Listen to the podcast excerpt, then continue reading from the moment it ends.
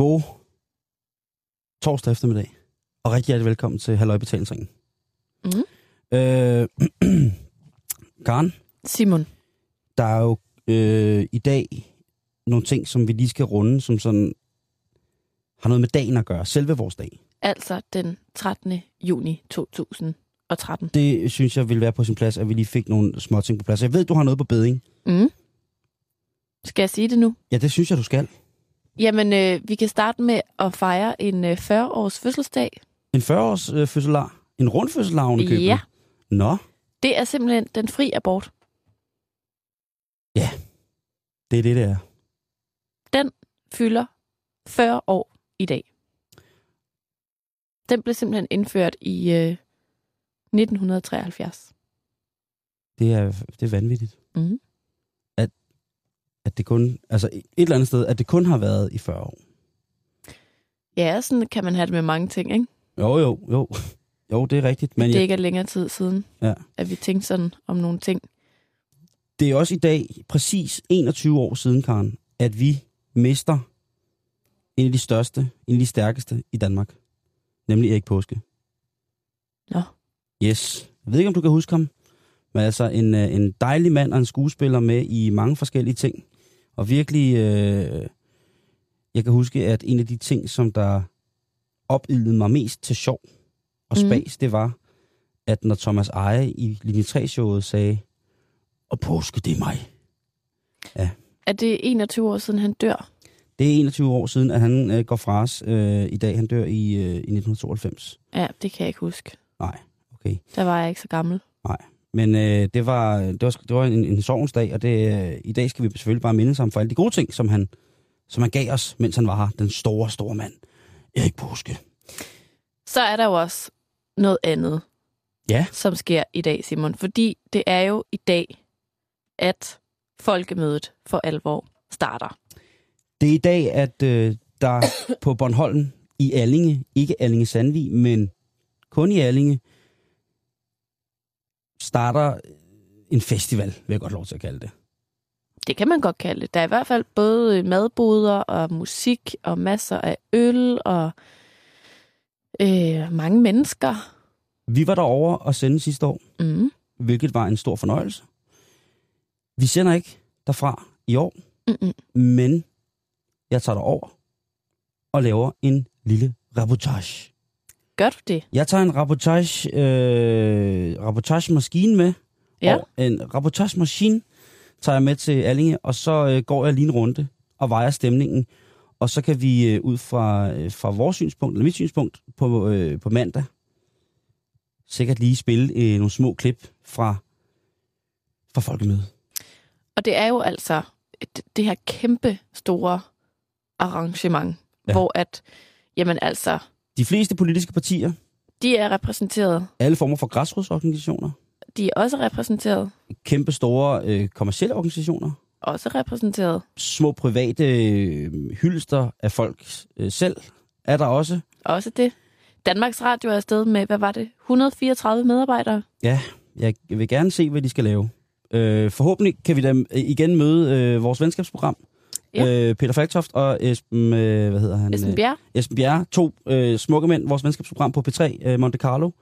Øh, forhåbentlig. Øh, Jeg håber, de er der. Mm. Derudover så er der masser af musik, og der er masser af, af, af gøjl, vil jeg sige. Øh, Det er et rigtigt folkemøde. Jeg, det er sådan, jeg kunne forestille mig, at et middelaldermarked ville se ud i dag. Ja, Egentlig ikke. faktisk. At øh, ridere og deres, øh, og deres øh, tjenere og øh, herskab og alt muligt, altså, øh, hvad hedder sådan noget, adelskabet møder pøblen. Ja. Vi mangler bare, at, øh, at Crazy Prince og Johnny Margrethe dukker op i, øh, i, i, Danbro, og så ellers holder tafel. Hvad er sådan dit øh, bedste minde fra sidste år, da vi var derovre? Bedste med Jamen, Karen, der er jo sandsynligt mange. Øh, en af de rigtig gode var jo, øh, at vi fik indvidet Fifi som redaktionsbil. Mm-hmm. Det synes jeg var, vores autocamper, det synes jeg var, var en meget, meget stor oplevelse.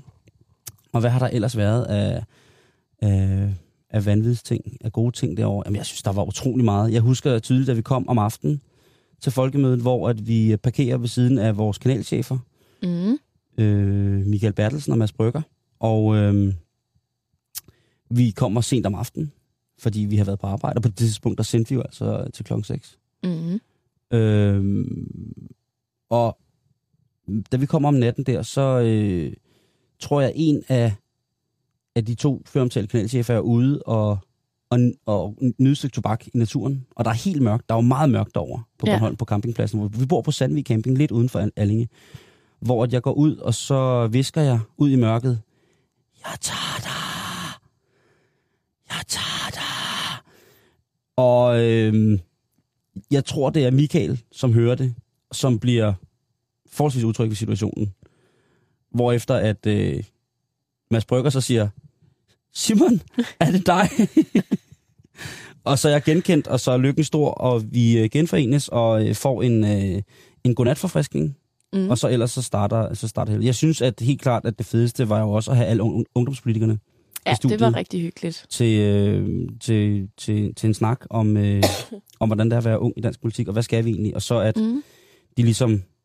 Jeg Det sige- var Anders Vistisen og Gry Møre og Morten Ja, Dahlin, vi Morten havde i Dahlin, studiet. selvfølgelig, ja. Øh, hvad hedder det? Og øh, så selvfølgelig... Øh, nej, hvad skal jeg sige? Altså, bedste oplevelse. Det var en god arbejdsmæssig, men hvad den større? Jo, jo, jo, jo. Jeg ved, jeg måske har fortalt den før, men øh, det er jo sådan, at øh, Konservativt Folkeparti, de øh, var måske lidt sent ude med at få booket deres øh, hoteller, eller få, få, få booket en venue, hvor de ligesom kunne øh, stille sig op med det bedre borgerskab, og ligesom Mm. fortælle, hvad det er, vi i Danmark mangler ifølge konservativ overbevisning. Det havde de så rådet bod på på ægte, vil jeg så sige, konservativ Folkepartis maner, konservativ skråstreg festpartis maner, fordi de havde jo så lejet en af de smukkeste gamle træskibe til at have liggende i den her smukke Kampestenshavn, som Erlingehavn jo er. Mm. Kæmpe stort sejlskib med to master, øh, hvor der, der jo altså var øh, tissemandsjazz og øh, pølser og fadøl øh, døgnet rundt stort set. De havde jo sådan øh, navlet et fadelsanlæg fast til skibet. Ja, jamen man skulle ikke, man må sgu ikke sejle uden at være fuld karen. Nej. Ikke i sådan et stort skib. Og på et tidspunkt kommer jeg så gående ned til, øh, til havnen, til deres havneplads, forbi deres havneplads. Det var meget umuligt ikke at se Konservativt Folkepartis festbåd. Ja, Øh, eller Loveboat, var der nogen, der sagde. det var der også nogen, jeg der vil sagde. ikke sætte billeder på det, et, øh, men et billede, jeg godt vil give øh, dig, Karen og kære lytter, det er, at jeg kommer gående, hvor at øh, forskibs øh, i styrbordsside, der står Lars Barfod med en hævet fadøl. Mm. Og øh, umiddelbart ud på vej ud af havnen sejlende, var der en trollingbåd, unavngiven trollingbåd, det skal ikke være for det, hvor at, øh, der så åbenbart står en del af det repræsentative borgerskab, som tilhører Konservativt Folkeparti, med hævet faldesglas uden redningsveste på. Og så står de bagerst, eller de står agter i trollingbåden på vej ud af Allingehavn og siger, vi hilser formanden! Vi hilser formanden! Hvorefter at øh, føromtalte barfod så hæver glasset ud mod sine bortsejlende soldater og siger, formanden hilser jer. Ja, Det, det synes jeg var sådan et fint billede på, at øh, de gamle, borgerlige, konservative dyder ligesom bliver holdt i hævd på en helt fin måde. Mere arrogant kan det ikke blive. Stort træskib øh, med fadelsanlæg, grill, øh, og amen, altså, det så så hyggeligt ud. ja. Du, må, du må love mig at kigge efter og se, om de har en båd igen i år. Jamen, Boff under tunger og rygter vil sige, at det har de. Har de? det var jo en kæmpe succes. Altså et kæmpe tilløbsstykke. Altså Nå. folk kom ned til... De havde også etableret sig på, på havnen med Mm. en øh, form for pavillon, hvor de så også kunne stå og holde brandtaler indenfra. Ja. I tilfælde af dårligt vejr. Eller det vippede for meget. Det kan, jeg ved jo ikke, det kan godt være, at der er mange konservative folketingsmedlemmer, som har det rigtig sløjt med, med, med søen. Det kan man jo ikke vide. Ja. Men det, var, det vil jeg sige, det var, har været en af de øh, rigtig store oplevelser. Og så selvfølgelig Bjørn Nørgaards installation på gæstgiveriet i Alling også. Øh, hvor alle øh, politikken plus 60 kunder sad og blødte igennem og så, øh, så det. Det var også øh, ret voldsomt. Ej, der var mange gode, ved du, der var også Claus Rifbjerg, der læste op. Mm. Det var fucking vildt. Ja, Ej, det var det, var, det, var, fedt. det var sådan vildt, så altså, øh, hvad hedder det, konservativt festpartis, øh, hvad hedder det, båd er jo en ting, og vildt på en måde, og, øh, og Bjørn Nørgaard vildt på den måde, men at se Claus Rifbjerg sidde og læse op, det må jeg skulle sige, det var, det gik til mig over ben, altså, den mand, ikke? Øh, så kan man lide ham eller lade være, men hold kæft, hvor kan han læse op. Han er god til at læse højt. Ja, det må vi sige. Og, og ældre herre, men i, i udsøgt form til at læse op, vil jeg sige. Siddende ja. på scenen på det gamle gæstgiveri øh, i, i Allinge. Jamen altså, ved du hvad? ved du nu hvad, et, et sted, som vi jo, ja, vi kan lige så godt sige, det er, som det er, vi er tæt knyttet til. Øh, dejligt sted øh, Mm. på Nordlandet i Bornholm. Altså Så- et, et lille fifs herfra. Ja. Jeg skal jo desværre ikke med i år. Nej. Men øh, sidste år, der endte jeg øh, lørdag aften nede ved Allinge Røgeri. Ja, der er nogle stykker. Øh, ja, røgeri. Jeg går ud fra, at det er det røgeri, som har en stor gul skorsten. ja, hvor der også er sådan lidt øh, Disk. klop i weekenden.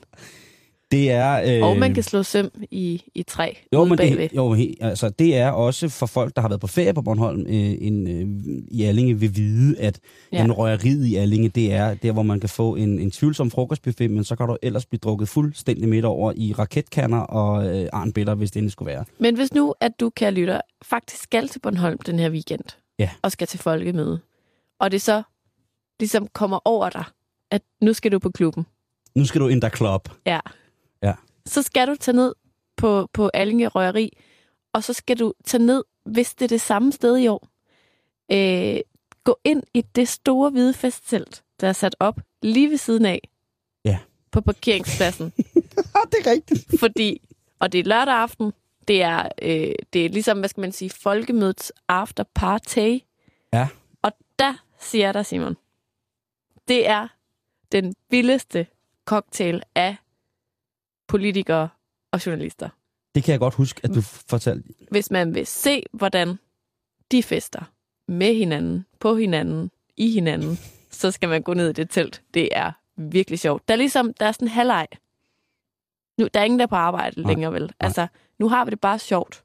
Ja, ja, ja, ja. ja. På, det på, ikke- på kryds og tværs af, af politisk uenighed og så videre. Ja, ja, og, og journalister og politikere, og hvad har vi, og Kan du huske- lobbyister, og Kan du huske, hvad der skete, da vi gik forbi sidste år? Fordi vi, det pissede ned for det første. ej, ikke hele tiden. Nej, men om aftenen, da vi gik ned, Åh, oh, Til det er røveriet. rigtigt, ja. hvor du siger, jeg går lige hen og kigger, for du kendte nogen, en en eller anden. Jamen, jeg havde en journalistveninde, der Lige var præcis, derinde. og sagde, så går jeg på røgeriet og slår nogle søm i, øh, en træstamme. Og, øh, og der, der, er der, altså, der er det sådan en hoppefest, hvis man husker, øh, husker ungdomsagtige tilstanden i en aftenklub, hvor at der lige pludselig bliver spillet House of Pain til sodavandsdiskotek, så hopper alle. Det var sådan Mm. det telt, jeg, jeg så sådan, at den der dampende, ligesom dampende, hvad hedder det, øh, ungdomsros, der kom ud af det her telt, og den her port, Ja. og så hoppede folk, og så blev der spillet utrolig, utrolig høj, dårlig musik. Og, og jeg mindes, at øh, jeg ude foran det telt øh, mødes med Dan Jørgensen Ja, han lige- var der. lige hurtigt, og, øh, og, og får en, en, en, en, øh, en, en skulderklap, og han er jo altså en bestand herre. Ved du hvad, han er kæmpe stor.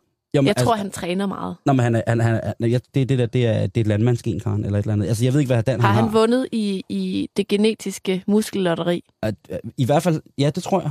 Altså, Han, han, han er jo en hulk øhm, han, er, han, med, med flot hår. han er sulten, altså den socialdemokratiske hulk. Ja. Som når han får øl, så bliver han sulk. Så Ja. bliver det ligesom, altså, jeg fik jeg klap på skulderen af Dan, der gjorde, at jeg slog så dårligt søm resten af aftenen, og så kaldte mig en svagpisser og en drengrøv og en kujon. Men det, det var det.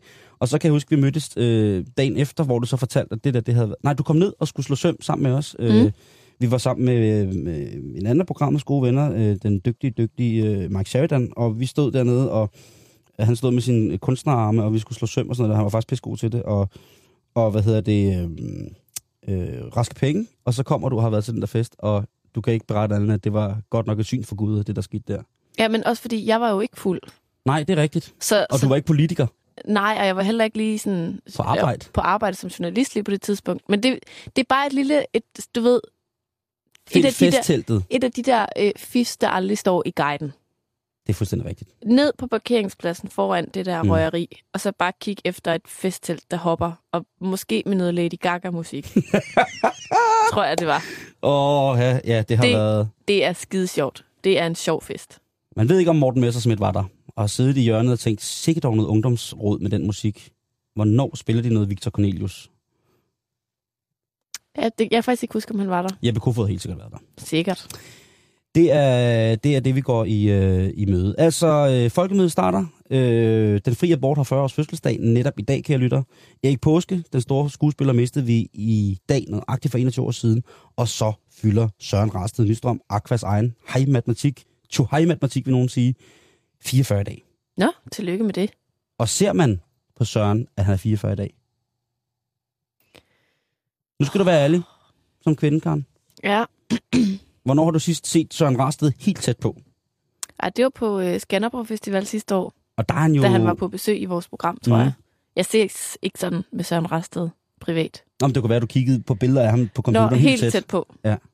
Og det er lang tid siden, jeg har gjort det. Ja. Men øh, ej, jeg synes, han ligner en på 44. Jeg synes, han er sin alder.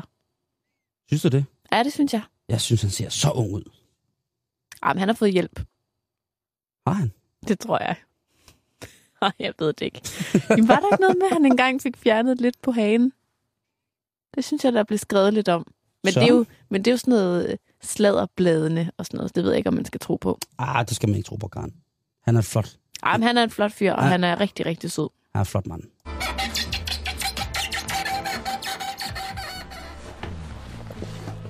Jeg har lige brugt ni timer på at lave her mange børn. Med min lækre kæreste. Hjemme hos dig. Hjemme hos dig, manden, ham kommer vi til at hilse på øh, en, øh, en del mere. Karen, jeg vil bringe til dig på denne højhellige torsdag en vaskeægte historiesensation. Ah. Ja, men du, du tænker, at den her uge har været vanvittig. Dansk retshistorie skal måske skrives om på grund af, at Erland han har fundet forsket en ny ting frem omkring Jyske Lov af 1241. Ja. Og nu, Karen, igen, Frederikssundsmotorvejen ved Årup, Sjælland her, den er blevet indevendt på grund af et, øh, hvad hedder det, et byggeri, mo- motorvejsbyggeri. Men Ja. det, som der er sket, det er, at man har fundet det, der hedder solskiver. Og nu skal du lige... Øh, Solskivor. og det er sjovt, du siger det på svensk. Er fordi det? det har faktisk noget med Sverige at gøre. Nej. Ja, og det har noget at gøre med, at de her solskiver, det var nogle ting, som man, øh, nogle små, øh, fine porcelænsting, øh, meget, meget smukt og detaljeret ornamenteret, lagde i bunden af stolpehuller, når man satte stolper op til at bygge soltempler. Men her taler vi altså om et sted, som øh, ligger lige ude omkring Ballerup, som ligger lidt uden for København her, ikke? Mm. Øh, og det er ikke noget, vi har kendt fra det område, siger jeg da bare. Jeg siger bare, at vi har ikke kendt solskiverne fra, fra Baglerup-området. Til gengæld har vi kendt det fra Bornholm og fra Skåne. Altså, jeg har ikke kendt noget som helst om nogen solskiver før. Det er et nyt ord for mig. Karen, hvor er det, du kommer fra? Jeg har ingen Hvad- dannelse. Hvad er det for et sted? Prøv at høre, de her, øh, de her solskiver, jamen altså, som og blandt andet også fundet på Bornholm, jo, ikke? Jo. Hvad hedder det? Øh, der har været tale, øh, siger, hvad hedder det, Maria Lisette Jacobsen, som er udgravningsleder fra Kropdal Museum, hun siger, at de her templer, de har været utrolig vigtige, fordi at man jo selvfølgelig har solen, og vi har jo øh, solvognen og alt muligt mærkeligt. Mhm. Og der, der har det altså været, at når man har dyrket den her sol, så har man jo gerne ville gøre solen det bedste, fordi man har set den som en eller anden større being. Og der har man i de her, for eksempel i sol, soltemplerne, for eksempel offret dyr ved at brænde dem. Modbydeligt. Hvad siger du? Ja, det siger jeg. Og det, som øh, der ydermere bliver udtalt fra, ud- fra udgravningen, det er, at lige pludselig, mine damer og herrer, kære lytter på Radio 24 halvøj betalingsringen på denne torsdag, lige pludselig nu kan vi få et meget, meget bedre indblik i, hvordan Boglerups tidligste indbyggers rituelle liv har været for 5.000 år siden. Men Simon, jeg forstår ikke helt, hvad bruger man sådan en solskive til? Den har jo ligget i stolpehullet. Der står ikke noget om, hvad de har været brugt til. Hvad, er det et smykke? Kan man tage dem på? Nej, det er en lille lærplade, En lærplade? Ja. som er smukt ornamenteret, ja. ifølge udgravningslederens beskrivelse. Okay. Ja. Øhm, det, som der er vildt, det er, at øh, man som sagt kun har fundet den normalt på Bornholm og Skåne. Men ornamentikken på de her sten, som er fundet, de er fuldstændig identiske. Og det er jo så en garanti for, at der har øh, måske har fundet en eller anden form for, øh, for sådan forbindelse mellem Skåne, Bornholm og Ballerup sted. Mm. Altså har, har man flyttet kulturen fra et sted? Har det været et folk, øh, en, en stamme, som ligesom har boet her, og så flyttet videre til Bornholm og ligesom til Skåne? Øh, Bornholm er jo lidt mærkeligt, fordi det har jo sikkert ikke været på det tidspunkt landfast. Øh, men har man kunne sejle det er 5.000 år siden, ikke? Altså det er alligevel, det er, det er, Det er meget rimelig long time ago. Så lige pludselig kan det fortælle en masse, eller har det været en gennemgående religiøs ting, som er rejst, øh, og som har været kendt? Altså har de kunne kommunikere det her, og forstå, haft den samme forståelse for, hvad solen betyder ud fra et eller andet? Der må have været en eller anden form for kontakt lige pludselig. Mm. Og det pisser hammer interessant, fordi man ellers generelt troede, at folk fra Ballerup, de bare var faldet ned fra månen. Nej, Øh, masser af love til alle folk fra Bollerup. Men mm. tænk nu, at fordi de ude ved den skide, det skide motorvejsbyggeri, som irriterer alle, nu har fundet noget, som måske kan godt gøre, at Bollerup har været en kulturel metropol for 5.000 år siden. Jeg synes, det er så spændende. Jeg synes, det er så spændende. Jeg synes, det er... Øh, altså, det kan godt være, at det er lidt mærkeligt for mig at ophisse sig over arkeologiske fund, men jeg synes bare, at øh, det, det er svedigt, det der med, altså, hvem, hvem rejste hvilken vej? Altså, hvor kom, kom de østfra, eller kom de vestfra? Kom de nordfra, kom de sydfra? Ja. At det er jo spændende at se, når man ellers kun kender til fænomenet fra Skåne og Bornholm, hvor man kan sige, at Skåne og Bornholm er måske mere tilhørsagtige øh, et eller andet sted, fordi det har været 10 gange nemmere, hvis det har været nemmere, man har kunnet sejle eller transportere sig fra Skåne, fra, fra, fra Sydsvær, den sydsvenske halvø til, til Bornholm, end det har været at transportere sig fra, fra Ballerup til Bornholm. Ja.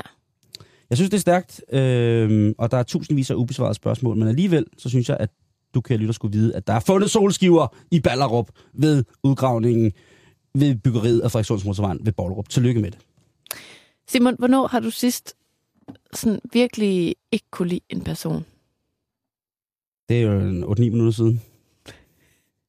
Må jeg spørge, hvem det var? Øhm, Ej, men jeg, nej, jeg, kan, jeg vil ikke sætte navn på. altså det, det er men- en, som du virkelig ikke har nogen empati overfor. Altså en, som du virkelig hader et stærkt ord, men en, du sådan seriøst ikke kan lide, og som har været en lort over for dig. Jamen, som regel, de mennesker, man kommer til at fatte mest had overfor, eller had er måske et stærkt ord igen, men antipati overfor, Mm. det er som regel de folk, som er tættest på en, som skuffer en eller gør en ked af det. Det er dem, man kan, kan blive aller, aller, aller surest, vredest og ked af det af. Ja. Og det har der 7 i 13 ikke været noget af øh, i rigtig lang tid i mit liv, og det er jeg jo rigtig glad for. Men jamen, altså, hvem, hvem, hvem har man ikke kunne lide? Altså, kan du nævne en person, hvis jeg... Altså, sådan, ej, det er da også tavligt at nævne en person. svar hurtigt. Hvem hader du? Ej, det var sådan lidt en farlig leg. Ja, det synes jeg, at det, det er en usympatisk øh, leg, som ikke, øh, som ikke klæder mig. Men jeg synes da, at... Øh, øh, hvad hedder det? Øh, om jeg, jeg vil mene, at øh, uden at kende personen indgående, så vil jeg da mene, at, øh, at Nordkoreas nye leder øh, er en person, jeg nok aldrig nogensinde vil komme til at flytte til med. Ved du hvad, Simon? Det er et skide godt eksempel. Fordi, det siger du bare. Ja, fordi at nu skal vi lave et lille øh, eksperiment. Ja. Det plejer du at være frisk på, Jamen, jo. det, jeg, jeg, altså hele den her uge, på grund af det er mænds mentale helbredsuges Yes. awareness-uge, så øh, kan du stille mig alle spørgsmål, Karen. Ja, men du er den modigste, jeg kender. Det tror jeg ikke på. Ej, det er tæt på. Det tror jeg heller ikke på. Men nu skal vi snakke om, hvad man kan gøre, hvis man virkelig hader sin chef. eller hvis man bare virkelig, virkelig hader nogen, som man på en eller anden måde er nødt til stadig at være i kontakt med. Ja. Det gælder jo så ikke så meget for Nordkoreas leder, men jeg tænker bare, at vi skal lige have nogle, nogle rigtig negative følelser frem i dig, ikke? Okay, okay. Altså, det, det, så, så nu bruger vi bare ham. Jamen, nu det var leger godt. vi, Det var et glimrende setup, det der, Karen. Glimrende setup. nu leger vi, at han er din chef. Okay. Ikke? Du er på arbejde i Nordkorea. Ja. Og han er din chef, ikke? Ja. Øhm, nej, vi skal nemlig lege lidt med, hvorvidt at jeg kan få dig til at lide ham lidt mere. Mm.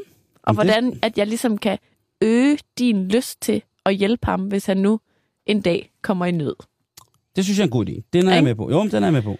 Øhm, fordi det kan faktisk godt lade sig gøre ifølge nogle forskere bag en ny undersøgelse. Mm-hmm. Øhm, og det her eksperiment, det går simpelthen ud på, at man ligesom, man skal forsøge at træne folk op i medfølelse over for personer, som de i virkeligheden ikke rigtig bryder sig om, ikke? Ja. Så langt er du med, ikke? Det er også en farlig leg, ikke? Altså, jeg går jo meget ind for, at hvis man ikke kan lide personen, så skal man jo bare undgå vedkommende. Men hvis det nu er din chef, som du skal øh, hænge ud med hver dag i 10 timer, og han har været en rigtig lort over for dig, Hvor lort. Arm sådan så, at, at, at du føler, at du har fået overskrevet alle grænser. Og du kan ikke flygte. Okay. Og, og han... Øh, måske har han slået dig. Jeg ved det ikke. Jeg ved ikke, hvordan det er at arbejde i Nordkorea. Ej, det ved jeg heller ikke. Måske har han givet dig stokkepryl, Okay, fordi du kom for sent en dag. lad os tage... Lad os tage øh... Jeg, jeg, sætter mig ind i, jeg sætter mig på hadets plateau. Jeg er på hadets plateau nu, Karen. Okay, super. Fordi den her øvelse, altså den går i grov træk ud på, at du ligesom skal forestille dig, at ham her, du ikke kan lide, han er i nød. Og derefter, så skal du ligesom fremkalde et ønske om, at det må gå ham meget bedre. Okay. Ikke? Godt. Jeg er klar. Jeg er og klar. der, der er ikke tale om en let øvelse, fordi Nej. man kan meget nemt gå hen og miste lysten til at fortsætte de her empatiske tanker omkring personen. Men så er der heldigvis et mantra, som du kan, som du sådan ligesom kan, hvad skal man sige, messe, hvis du er ved at tabe tråden undervejs, og i stedet for at få lyst til at gøre personen ondt. Altså, der er ligesom to trin, ikke? Ja. Du skal forestille dig, at han er ved at, han er ved at, at, at det ved jeg ikke, dø af et eller andet. Ja. Så skal du først forestille dig, at han ligesom overlever, og så skal du tænke, og må det nu herfra gå der rigtig godt. Og der kan man godt undervejs miste lysten til det, og så sige, okay, nu har jeg reddet dit liv, men så håber du får et rigtig dårligt Jamen, jeg, skal, liv. jeg, skal lige, jeg skal lige ind i det her, Karen, fordi jeg kan ikke rigtig forstå, hvad du siger. Ej, men jeg siger, Nej, jeg må, jeg må spørge dig nu. okay, Er vi ude i en situation, hvor, hvor jeg oplever, at han er i nød? Han sidder fast i køleskabet og kan ikke komme ud.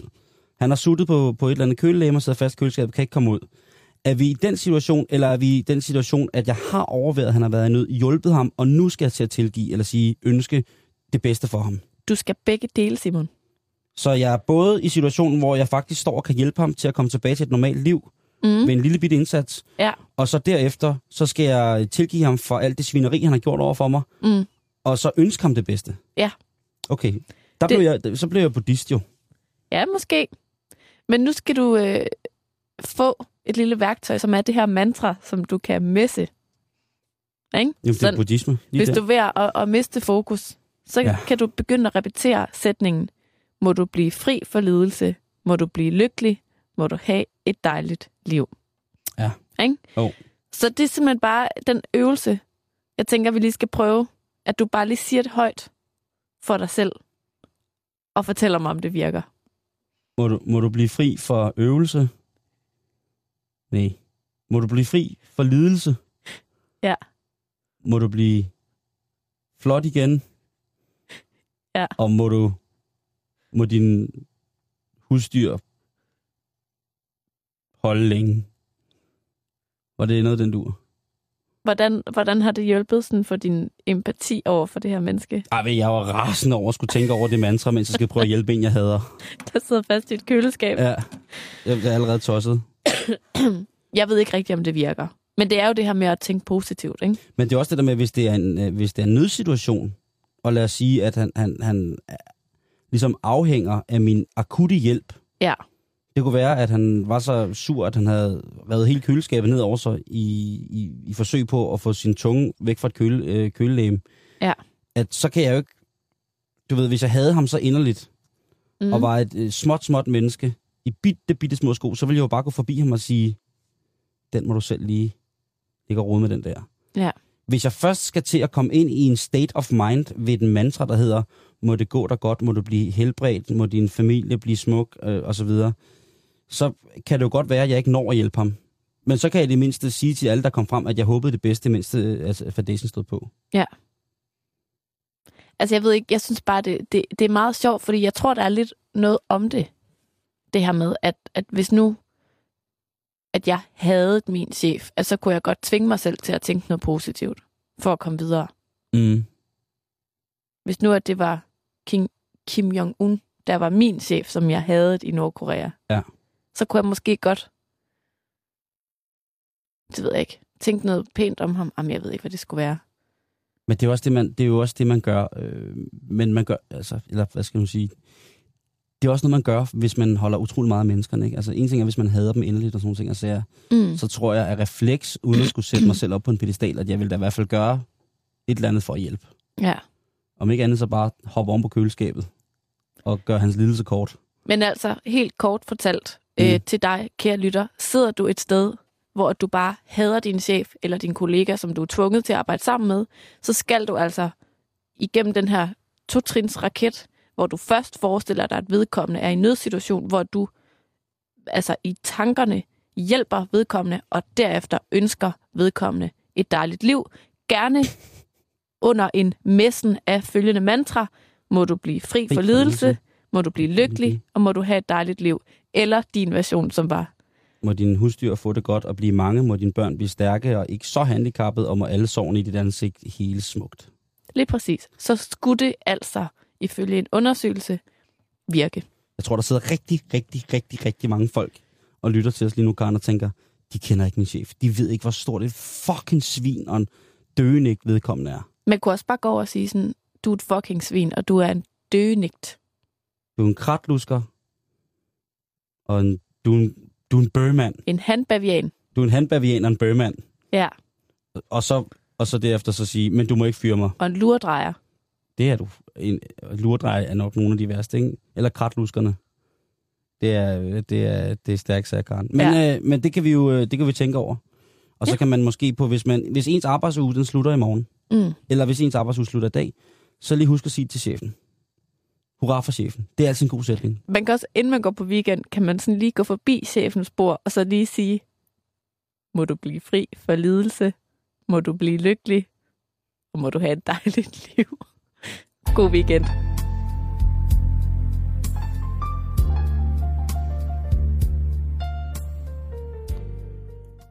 Ja, det vil jo, øh, det tror jeg helt sikkert vil, vil klæde mange, og jeg tror også virkelig, virkelig, der er rigtig, rigtig, rigtig, rigtig mange, som ikke kommer til at gøre det.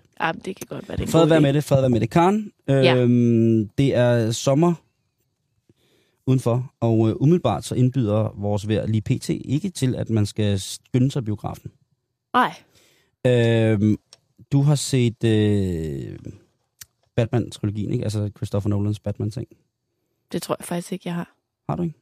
Jo, jo, undskyld, Batman. Jo, jo, jo, Ja. jo. Jeg tænkte lige på noget andet. Jo, det har jeg, Med- og de er rigtig, rigtig gode. Christian Bale. Ja, jeg synes, de er fede.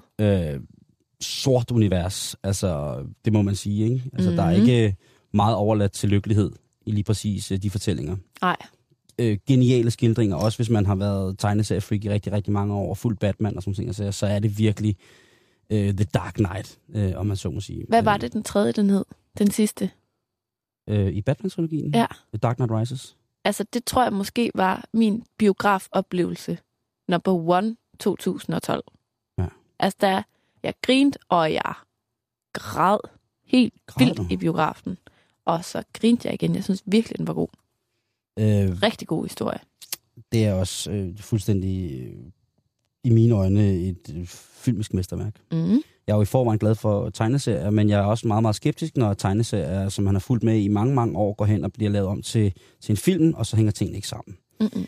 Men Karen, nu kan vi godt til at glæde os måske til The Man of Steel. Superman. Der kommer en ny Superman, og den har premiere i morgen i en biograf tæt på dig. Ja. Og nu skal du høre her. Mændene, som øh, har skrevet øh, meget af Dark Knight-trilogien, øh, David S. Goyer og Christopher Nolan, står bag historien til den her nye Superman. Okay. Det er ikke Christopher Nolan, som har instrueret. Det er derimod Zack Snyder, en mand, som øh, hvis film man kan øh, genkende til, hvis man har set Watchmen for eksempel. Og sådan, sådan meget, meget sort miljø Mm. øh, i virkeligheden. Øh, han har lavet den, der hed 300. 300 hedder den. En film med meget, meget stærke græske mænd. Og øh, så har han lavet Dawn of the Dead, som også er en, en synes jeg, rigtig, rigtig, rigtig sjov på mange måder film. Mm. Øh, han har fået rorpinden til den her Superman Man of Steel. Og der har jo været en masse tale om det der med, at øh, der var en... Jeg ved ikke, hvad man skal kalde det. Der var en, en mindre fadese i Superman-films historien, da der blev lavet en film, der hed Superman Returns, som jeg synes var rærligt på trods af, at Lex Luthor blev spillet af en ganske udmærket øh, Kevin Spacey. Så var det altså ikke noget, som jeg på nogen måde, måde kunne holde mig øh, glad ved. Er der ikke lavet mange Superman-film Jo. på det sidste? og når jeg siger det sidste, så mener jeg måske 10 år. Eller er det bare mig? Øh, Ja, det tror jeg. Det må jeg nok indrømme. Jeg ved ikke, der er for nogle film, jeg tror, der er øh, der kom en masse, masse Supermans-film med start i, i 1978 med Christopher Reeves i hovedrollen. Nej, men det er ikke dem, jeg tænker på. Måske det er bare den, du lige refererede til, jeg tænker på. Øh, Det er ikke så lang tid siden, vel? Nej, øh, det er det synes jeg ikke. Nu skal jeg lige prøve at se, så jeg ikke siger noget forkert, hvornår Superman Returns er fra. Den er fra 2006. Okay. Øh, så det kan godt være, at den bare har rodet rundt i hovedet på dig siden 2006. Jeg har simpelthen ikke kunne slippe den. Den her historie, den, øh, jeg, jeg vil ikke lave nogen spoilers overhovedet, så du kan trykke lidt med, kære lytter. Men øh, i, i bund og grund, så er vi tilbage ved den første Superman-film. Mm. øh, hvor at, jamen, altså, planeten Krypton, han kommer fra, eksploderer, og øh, Supermans far, øh, øh, Jor-El, han smider sin søn afsted i en, øh, i sin rumkapsel, som så lander hos, på, på en mark hos Martha og Jonathan, som øh, døber ham Clark, og han hedder så Clark Kent, og bla bla bla, og, og man kender måske historien. Han finder sine evner og flytter til Metropolis, og starter på, øh, på hvad hedder det, på avisen, og sådan nogle ting og sager. det, der øh, er, fint her, det er jo, at det faktisk er en ny begyndelse. Altså ligesom at vi så Christopher Nolan lavede med Batman. Der var også en række af Batman-film med Val Kilmer og Michael Keaton i hovedrollen som Batman, mere eller mindre øh, mislykkes i virkeligheden, hvor at skurkene egentlig var de langt de fedeste. Øh, Mm. Jack Nicholson som Jokeren. Øh, alt fred være med Heath Ledger, men Jack Nicholson som Jokeren. Jo tak, Danny DeVito som Pingvin. Altså der, igen er vi ude i, øh, hvad kan man lide, og hvad tog de med fra tegneserierne? Har de været oprigtige? Har de været ærlige over for, for, for den ting, de kom fra? Ja. Det her, det er jo igen en begyndelse. Så man kan jo håbe på, at der måske starter en ny... Guderne skal vide, at jeg elsker Superman. Så guderne skal vide, at måske kan det være, at, at øh, den, den hellige træenhed mellem øh, David S. Goy, Christopher Nolan og så Zack Snyder gør, at vi kan starte en ny, fantastisk Superman-trilogi. Mm-hmm. I hvert fald så er det back to basics med det hele, og, øhm, og det er en, en øh, ukendt skuespiller, som øh, ikke er ukendt, man kender ham måske, hvis man har fulgt med i den tv-serie, som hedder Tudors, eller hvis man har set øh, Professor Barnaby og gået meget op i birollebesætningen, så kender man måske ham her, Henry Cavill, som er den første ikke-amerikaner, som får lov til at spille Superman. Det er også lidt interessant, at de Ja, ligesom det er da meget spændende. Ja, de har, de har, de har, de har taget den ud. Øh, Du siger, det er meget spændende med helt døde øjne. Til gen- Ej, jeg synes, det er spændende. ja, ja. Jeg mener det. Og han er flot, Karen. Han er flot mand. Jeg ved ikke, hvordan han ser ud. jeg skal nok vise dig billeder på et tidspunkt. Tak. Øhm, en øh, anden interessant, der er mange interessante roller med, hvad hedder det, øhm, Russell Crowe spiller Supermans far. Jeg ved ikke, Han er jo også flot. en stor rolle, han har, men altså, øh, jeg kan godt lide Russell Crowe. Øhm, jeg synes, han er en, en, en, en dygtig skuespiller. Louis Lane, som jo er Clark Kents evige kærlighed og Supermans hemmelige fling, hun bliver spillet af Amy Adams, og Amy Adams er jeg fuldstændig besat med, fordi hun, øh, hun har været med i rigtig mange ting, og hun spænder utrolig vidt. Mm. Øh, egentlig første gang, hvor jeg rigtig lagde mærke til, hvor sej hun egentlig var, det var, da hun spiller Susan i den film med Will Ferrell og John C. Reilly, som hedder Talladega Nights, The, Story of Ricky, The Ballad of Ricky Bobby, hvor hun spiller øh, en, øh, en, en, en dame, som øh, har været assistent for en, en meget, meget øh, opblæst racerkører, øh, og som lige pludselig får taget alt fra sig, og så skal han finde tilbage, og bla bla, og så er hun så øh, en af de gamle, der gerne vil hjælpe med. Det, det er en utrolig morsom film. Hvis man ikke har set den, så Talladega Nights, The Ballad of Ricky Bobby, er øh, udsøgt materiale til weekenden, hvis man godt vil sidde og slå sig selv på lovene, og også græmme sig en lille smule. Øhm, derudover, så øh, det, det seneste, jeg har set hende i, det var, øh, hvor hun spiller øh, Peggy Dodd i øh, Paul Thomas Andersons film The Master med Philip Mm. mm. Simon Hoffman. En skuespiller, jeg ved, du holder meget af. Det er min yndlingsskuespiller. Ja. Øh, og der spiller hun altså øh, Peggy Dodd en, en hele den film er, er, er, hvad hedder det, er dækket til med, med, med skæbner. Men hun er i hvert fald en af dem, og hun spiller, øh, det er en ret alvorlig film, kan man sige. Det er på grænsen til ikke en kunstfilm, men den, den er sådan, det er en voksenfilm, vil nogen sige. Mm. Og der spiller hun altså så modbydeligt godt. Og hun, hun har det der øh, ind imellem. Og måske er Superman den her lidt semi-action sci-fi øh, ting, måske øh, helt perfekt at, at, at lægge hende øh, midt imellem. Jeg synes, det er rigtig, rigtig godt set, og jeg glæder mig til at se hende. Første gang, jeg så hende, var i den film, der hedder Fortryllet. Som er sådan en... Øh, Er det den, der hedder Bedazzled? Nej, nej, en Enchanted, tror jeg, den hedder på engelsk. netop været vist i fjernsynet. Det ved jeg faktisk ikke, om den har. Ja. Men det er sådan en halv tegnefilm, film, hvor hun også synger rigtig dejligt. Hvad hedder det? Øh, hun er i hvert fald med. Mm. Øh, og så er der skurken, General Zod. General Zod, som man måske... Sort. General Zod. Han er fra Aarhus. Det nej, han er Rigskov. Nej, han, er- han er fra True. Hvad siger du, du hedder? General. Oh, okay. Den var gået, han var gået lige ind alle steder øh, i, øh, i den smukke smuk by. Hvad hedder det? Øh, ham kender man måske fra de første Superman-film øh, med Christopher Reeves fra 1978-1980, Superman 1 og Superman 2, øh, hvor han også spiller spiller en spiller gen, altså der er han jo General Zod, det er jo stort set den samme historie, de ligesom bunder i. Mm. Mhm. Øh, han bliver fanget i Phantom Zone, det hed det gang, at man blev fanget i et spejl. Altså, det var, jeg ved, der er nogle lytter, der kan, der kan ikke genkende til det. Jeg skal heller ikke give det hele væk. Øh, han bliver spillet af Michael Shannon, øh, som er øh, en har et mest fantastiske fjes. Og øh, jeg ved ikke, hvis, hvis man har set øh, igen tv-serier, øh, så vil jeg sige, at hvis man har set den serie med Steve Buscemi, som hedder Boardwalk Empire, som er en fucking vild serie, der spiller han Agent Nelson Van Elton. Så kan man måske genkende. Hvis man ikke kan genkende, så kan man glæde sig, glæde sig til at, øh, Mhm. glæde sig til at se det. Og, øh, og det er altså i morgen, Karen, at hvis man ikke lige ved, hvad man skal en fredag aften, så kunne man se, om den lokale havde fået købt filmen ind og, øh, og se den. Superman, eller Man of Steel, i morgen. Christopher Nolan, David S. Goyer. Holdet bag ved, stort set holdet bag ved en blanding af, af Batman-trilogien, den nye, og, øh, og Watchmen og 300. Så jeg, jeg vil næsten vede min ikke eksisterende røv på, at det bliver noget, noget, jeg håber, det bliver noget dark shit, og også med noget, med nogle, med nogle, med en mand, som måske i virkeligheden skulle til at gå lidt til psykolog. Som uh. hovedrollen. På Ja. den måde. Lige præcis. Okay. Så kunne man på den måde afslutte, hvad hedder det, den internationale, internationale uge for mænds mentale helbred, ved at gå ind og se øh, på en mand, som måske i virkeligheden har nogle rimelig vilde ting at lægge rundt med. Altså en, der har det dårligere end dig. Det kan man ikke finde, Karen. Der er ikke nogen, der umiddelbart har, er psykisk mere ustabil end mig. Så Det, det, det, var, det, var, det var mere sådan tænkt som ud i luften. Det var ikke sådan dig. Altså en, der har det dårligere end Simon Jul, men bare en, der har det dårligere end, end dig. Forstår du? jeg forstår det godt. Okay. Jeg forstår det godt. Det er i morgen. Yes. Man of Steel. Øh, et sort, sort univers. Ikke en galakse langt væk fra, men sådan set bare lige rundt om, øh, rundt om, øh, rundt om hjørnet. Og apropos Simon, så er vi jo nået til dag nummer 4 i Mænds Helbreds uge 2013. Yes. Hvis du vil øh, allerede nu læse lidt mere om, hvad det er for noget, så kan du gå ind på hjemmesiden sundmand.dk Mm-hmm. Og læse en masse ting derinde. Mm-hmm. Øhm, er du lidt kaptajn Sort for tiden, General Sort. general Sort, Mm, så kan man jo ja, det synes jeg. lytte lidt med, Ja. hvis man vil det. er du ikke, så kan du også sagtens lytte med, fordi øhm, jeg i dag øh, i, i, hvad skal man sige, Karens informationshjørne, som det er jo blevet lidt til den her uge, eftersom ja. at jeg jo ikke er en mand, der kan tale med om, hvordan det er at være mand med mentale, psykiske problemer. Det har jeg lidt svært ved.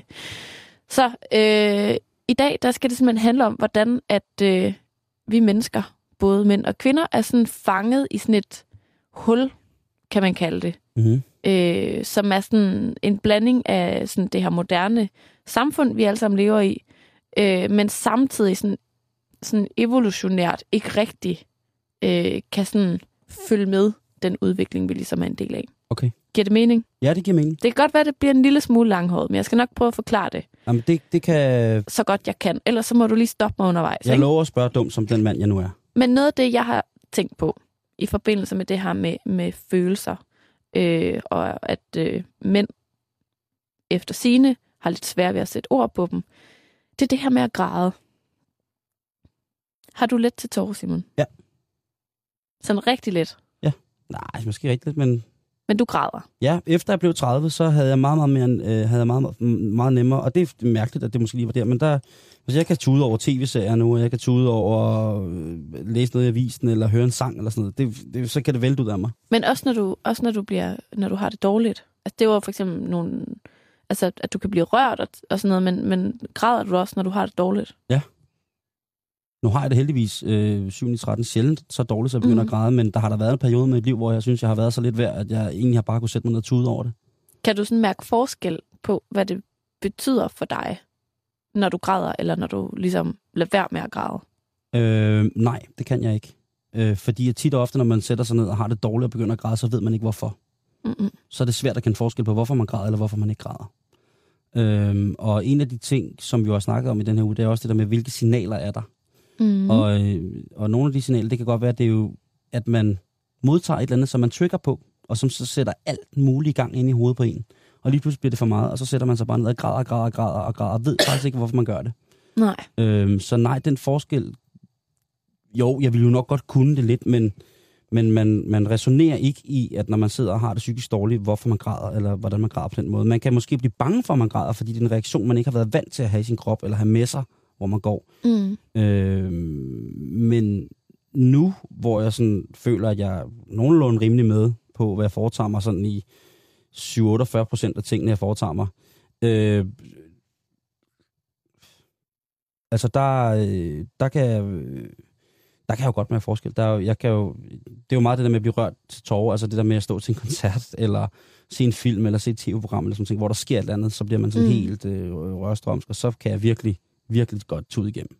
Men, men altså, jeg synes jo for eksempel, det er dejligt at græde. Altså for mig er det en ventil. Mm. Er det er det, det samme for dig? Nej, det tror jeg ikke. Det, det, det ved jeg faktisk ikke endnu. Men Mhm. mm-hmm. det, det er det jo helt sikkert, fordi det er en reaktion.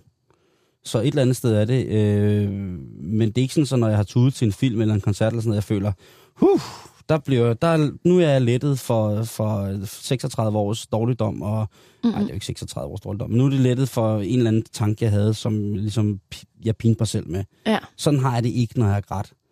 Øhm, I sidste ende på, på i psykologsamtaler for eksempel, kan det godt være, at man har gået igennem nogle ting, som er så følelsesladet. Og der resonerer man i det, og der ved man, at gråden er en reaktion mm. på, at jamen, der kommer det ud, fordi der er der nogle ting, som er så forknudret, og så, for, øh, så gemt væk i en selv, at det, er, det bringer så stor en smerte til en at hive det frem og behandle det, at man i frustration over, hvor meget smerte det bringer, fordi det er et selvforskyldt problem, ligesom afføder en eller anden reaktion, og den mm. umiddelbare reaktion for mit vedkommende, det er ja. for eksempel bare at græde trøstesløst. Altså, jeg har for eksempel helt vildt svært ved at skjule, når jeg græder. Og hvis jeg så skal, så får jeg mega ondt i halsen. Hvis du skal græde, Nej, hvis jeg skal undertrykke. nå okay. Hvis jeg sidder på kontoret og har en alvorlig samtale, Mm. og det er et lidt upassende sted at sidde og begynde at tude, så kan jeg godt, så kan jeg godt, hvis jeg virkelig koncentrerer mig, undertrykke det. Men så sætter gråden sig sådan lige i halsen, Som en vandboble, man ikke får slugt. og så får jeg sådan mega ondt i halsen. Karen, Det synes jeg er meget græde. vildt. Du skal bare græde. Nå, men kort fortalt, så har jeg fundet en artikel på videnskab.dk, Mm. der handler om, hvordan det kan være, at mænd ikke græder lige så meget som kvinder. Og øh, der er ikke sådan tid til at gå helt vildt meget dybden med det. Mm-mm. Øh, så det bliver en lille smule overfladisk. Men de har altså interviewet øh, en af Danmarks førende evolutionspsykologer, der hedder Henrik Høgh Olesen, Mm-hmm. der er øh, professor i psykologi på Psykologisk Institut ved Aarhus Universitet. Og han snakker om, om de her øh, forskelle, som jo er, hvad skal man sige, en del af vores evolution. Og som jeg øh, lader ud med at sige, så er det nogle gange, at det sådan clasher lidt med vores forestilling om, hvordan kønnene skal være i det her moderne samfund. Mhm. Øhm, for eksempel det her med, at det, det er jo mænd, der ligesom øh, topper statistikkerne med vold og sådan meget øh, risikofyldt adfærd. Øh, sådan noget med at hoppe på toge og være tæt på at slå sig selv ihjel og køre for hurtigt. Og, Ekstrem ekstrem sport. At mm. det simpelthen er noget, der ligger i jeres gener, mm. Fordi at det i rigtig, rigtig mange år, 200.000 år jo, Mhm. har været måden, I kunne imponere os på. Jamen, altså, jæger samler samfundet. Altså, vi øh, slår dyr ihjel og øh, kommer hjem med det, og I laver ild og føder børn. Lige præcis.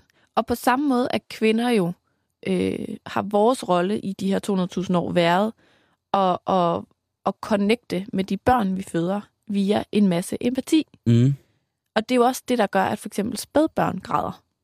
Altså det er sådan en måde at afkode hinandens følelser på, uden at sætte ord på, og så videre. Ja. Øhm, så ham her, øhm, eksperten her, han, hans bud på, hvorfor at mænd ikke græder lige så meget som kvinder, er, at det simpelthen ikke har været øh, en del af vores, altså os kvinders, sådan præferencer. Når vi skulle vælge en stor og stærk mand, så var det ikke ham, der stod og græd, fordi han højst sandsynligt ikke var særlig højt op i hierarkiet. Mm. Men i stedet ham, der slog sig på brystet og det ved jeg ikke, Det klatrede i træerne og så videre. Ja. Og jeg tænker, at, at det, man ligesom, Malket sabeltigeren. det, man ligesom kan bruge øh, sådan en undersøgelse her til, Mm. det er jo ikke at sige, at det derfor er forkert, at mænd græder. Det er jo bare der, vi er på vej hen. Det kan jo sagtens være, at vi om 100.000 år lige pludselig har nogle andre præferencer, os der ligesom skal bruge jeres sæd til at videreføre øh, generne, at så er det lige pludselig ham, der står og græder, vi hellere vil have. Og så ham idioten, der hele tiden skal slås og lægge billeder af, af slåskampen på YouTube for at se her, jeg er meget mandig, at han er ligesom helt ude af billedet. Jeg tror, jeg tror, ja, det, det kan du, det er jo...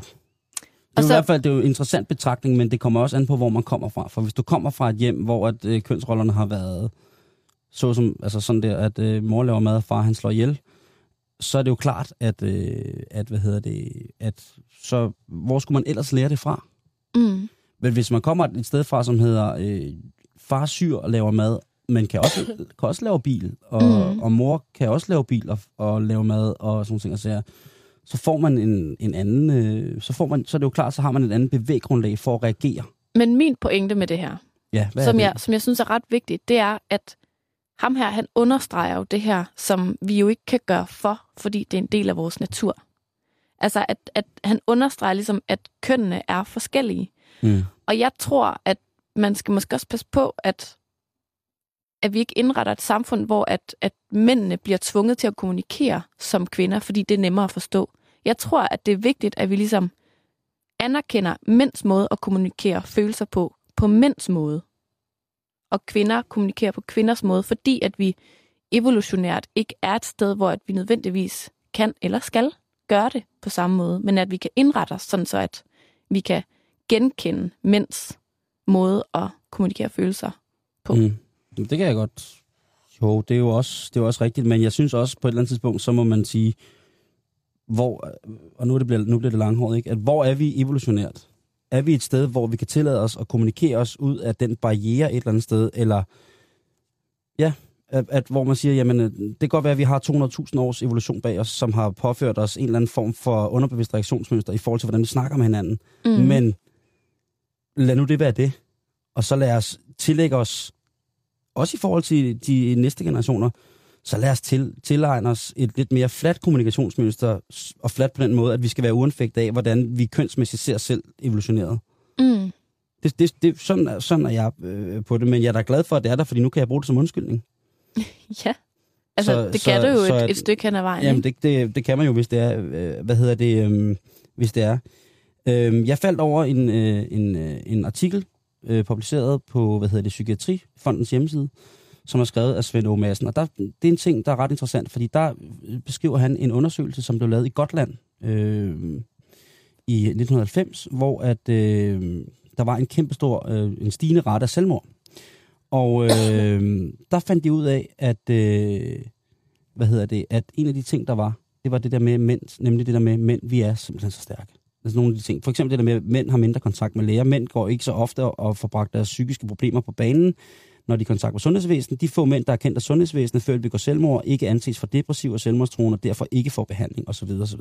Mm. Altså sådan nogle ting med at tage afstand øh, til dem, som egentlig kan hjælpe, fordi at dem, der kan hjælpe i det moderne samfund, fordi vi så har de der åbenbart 200.000 års evolutionære ting liggende i os, der gør, at jamen, det skal vi, hvis vi gør det, det der macho-pis, hvis mm. vi gør det her, så taber vi ansigt over for resten af stammen. Mm. Og ikke mindst over for vores koner og for Jo. vores børn.